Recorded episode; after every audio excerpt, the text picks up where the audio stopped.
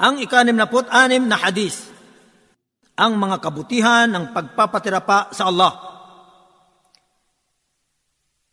عن ابي هريره رضي الله عنه عن النبي صلى الله عليه وسلم قال تاكل النار ابن آدم الا اثر السجود حرم الله على النار ان تاكل اثر السجود Si Abu Huraira, sumakanya nawa ang kaluguran ng Allah, ay nagulat.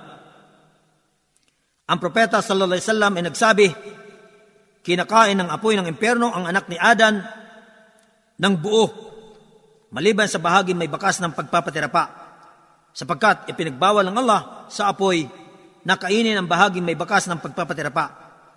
Isunalaysay ni Ibn Majah, hadis bilang apat na libo at tatlong daan at ni Al-Bukhari, hadis bilang pitong libo at apat na raan at ni Muslim, hadis bilang dalawang daan at siyam na siyam.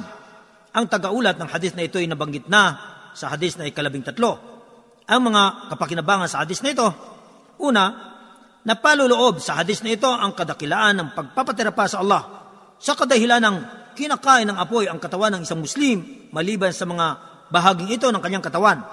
Ang noo, kasama ang ilong, ang dalawang kamay, ang dalawang tuhod, at ang dalawang paa. Sapagkat ipinagbawal ng Allah na kainin ito ng apoy, kaya hindi kinakain ng apoy ang alimang bahagi nito, maliban sa kung ano ay pinag-uutos ng Allah sa kanya na kainin. Pangalawa, itinuturo ng hadis na ito ng Allah ay nagbigay ng parangal sa kanyang mga alipin na nananampalataya at uh, binigyan sila ng biyaya sa pamagitan ng pagsamba at pagsunod sa kanya.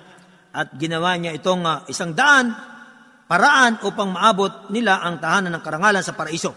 At tunay ngang itinangin niya sila sa iba sa kanila sa pamagitan ng kanilang kaliwanagan at kaliwalasan ng pagmumuka at kagandahan ng pagkakalika sapagkat mananatili ang kaliwanagan na ito sa mga bahaging kanilang ipinaritapa hanggang sa huling araw at ito ay kabilang sa mga kadakilaan ng pagpapatirapa sa Allah.